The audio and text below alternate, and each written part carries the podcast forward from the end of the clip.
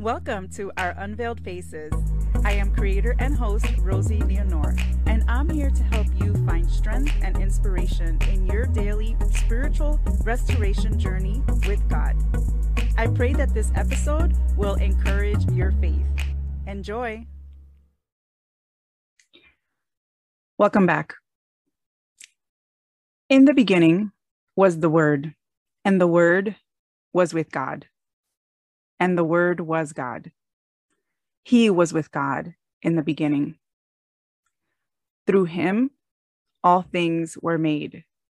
Without him, nothing was made that has been made. In him was life and the light of all mankind.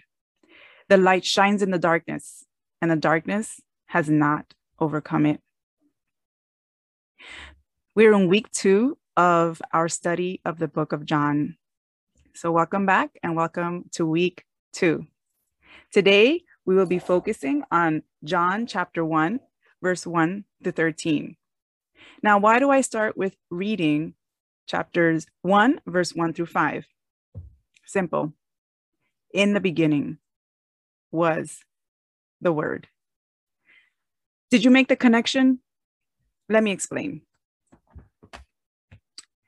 In the beginning sounds like Genesis 1 because that's how Genesis 1 started. In the beginning, God. Right?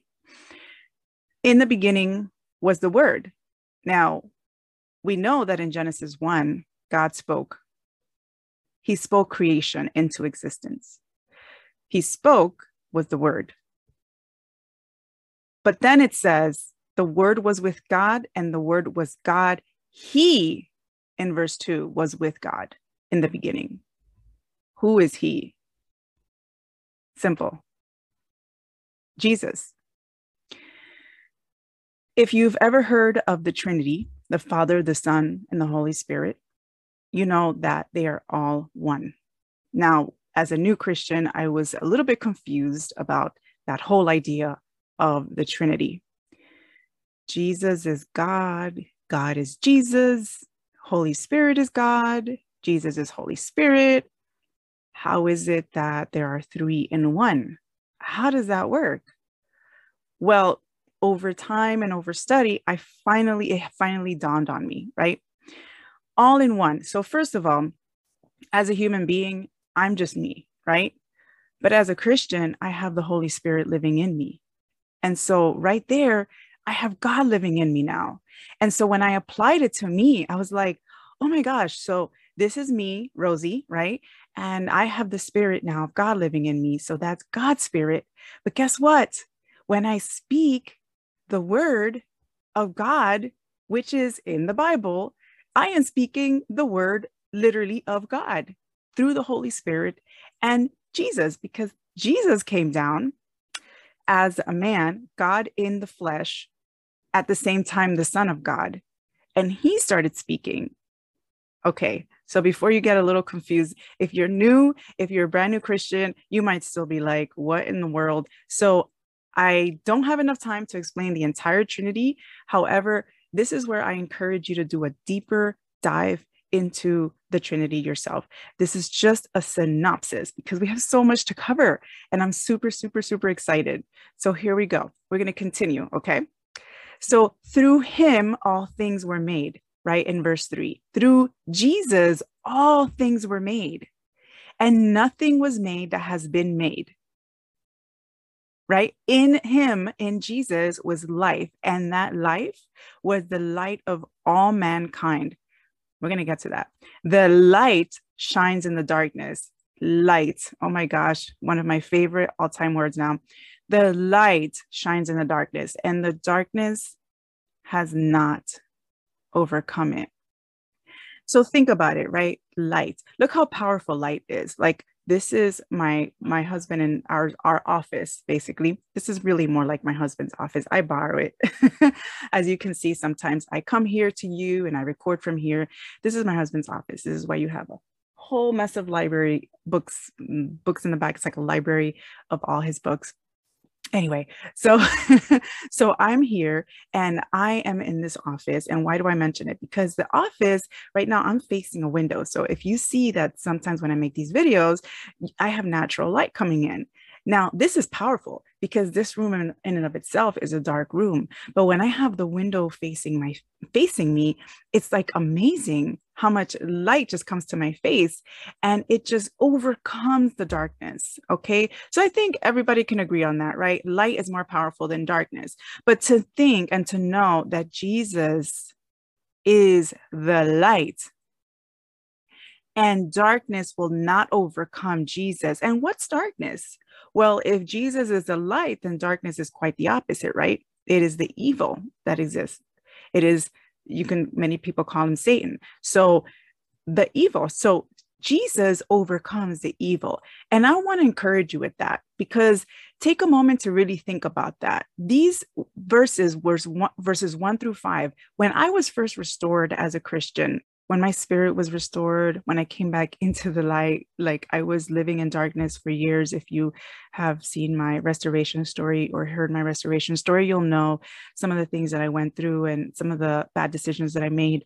But when I came back, I started really being more intentional about my Bible study. And John is one of the first books I started reading intentionally. And when I read verses one through five, literally, like tears started falling from my eyes. Like it just was like, like mind blowing to me because when I read the part that really impacted me the most was that the light shines in the darkness and the darkness has not overcome it. And I want to tell you something. Whenever you feel like you're in the dark, just know that Jesus overcomes it. He overcomes anything that you're going through, whether it's a battle of your mind, emotions that are hard to co- hard to overcome, whether it's real life situations where you're actually feeling in the dark, you're grieving over someone, someone is sick and and they're suffering, um, someone you love is going through something very difficult, you yourself are going through something very difficult. You feel alone. You know, let's talk about being alone. When you're alone, you feel like you're in the dark no one sees you. Think about what that means.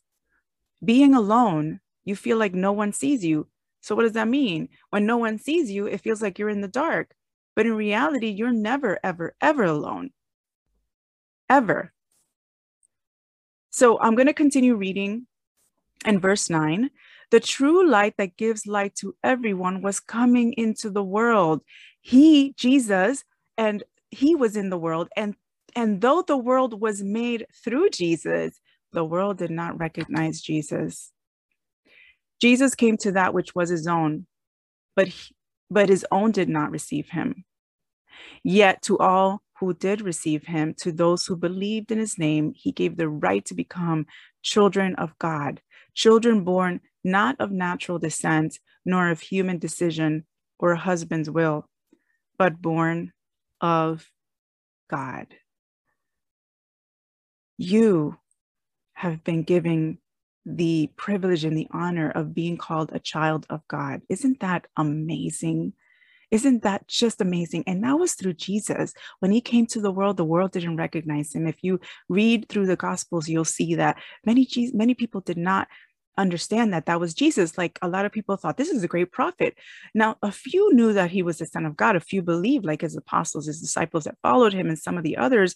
But most people didn't realize that he was actually the son of God. So many people did not even uh, didn't, they didn't even recognize who he was. Uh, and they were just they were excited to get cured they were excited to to to hear these amazing words that were like new and refreshing and but they didn't recognize him. And so uh, we're going to continue in verse 14. It says, The word became flesh. Jesus. And Jesus made his dwelling among us. And I want to talk about that dwelling in a second. We have seen his glory and the glory of the one and only Son who came from the Father, full of grace and truth. And I'm going to finish off John testified concerning him. He cried out, saying, This is the one I spoke about when I said, He who comes after me has surpassed me because he was before me. Out of his fullness, we have all received grace in place of grace already given. For the law was given through Moses, grace and truth came through Christ. No one has ever seen God but the one and only Son, who himself, who is himself God and is in closest relationship with the Father has made him known. And this, I'm reading from the NIV version. If you're wondering which version I'm reading from, NIV is actually my my top, my favorite one. So here we are, right? John testified. So the word became flesh and made his dwelling among us, right? And John, who was his cousin, who came, who was the prophet called by God to be a prophet, to actually announce the coming of Jesus, he testified. John was getting people ready. This is a lot of what in the beginning of, of John, John the Baptist. We're talking about John the Baptist, not the John who wrote the book, but John the Baptist. So, John being one of his disciples, and then John the Baptist being um, Jesus' cousin and the one who would announce Jesus coming. So he said he was speaking about him. He was telling people about him. He was baptizing people with water, even though later on Jesus would baptize with the Holy Spirit, right? So says, No one has ever seen God but the one and only Son who is himself God. So if no one had ever seen God, only Jesus, but Jesus is himself God, right? Because three in one, Trinity, then that means that when Jesus came down to earth, everyone who saw Jesus was seeing God. Let me tell you how important that is. Perhaps um, right now there's a it's hard to appreciate that when you don't know a little bit of history about the fact that for years and for centuries people couldn't see God. There was no way you could see God. Like if you saw God, it was like it, you would have died. Okay. Uh, you could not see the glory of God. So the fact that Jesus came down and it says he made his dwelling upon us. So Jesus came to you. Why is that important?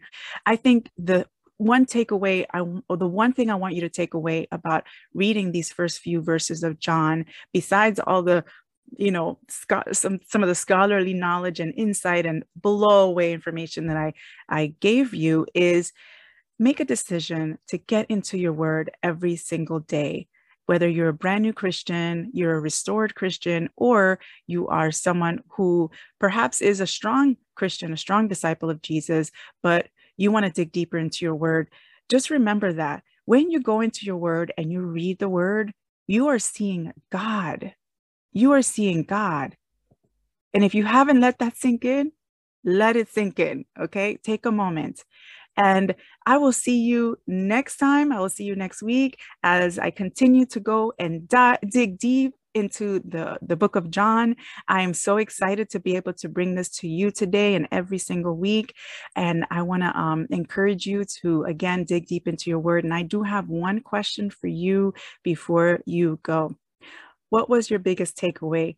Friend, thank you so much once again for listening to another episode of our Unveiled Faces. I would love to extend an invitation to you to leave me a review.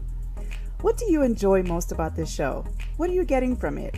Also, any feedback? What would you like to learn in future episodes? Thank you once again for listening to the show, and I will see you next time.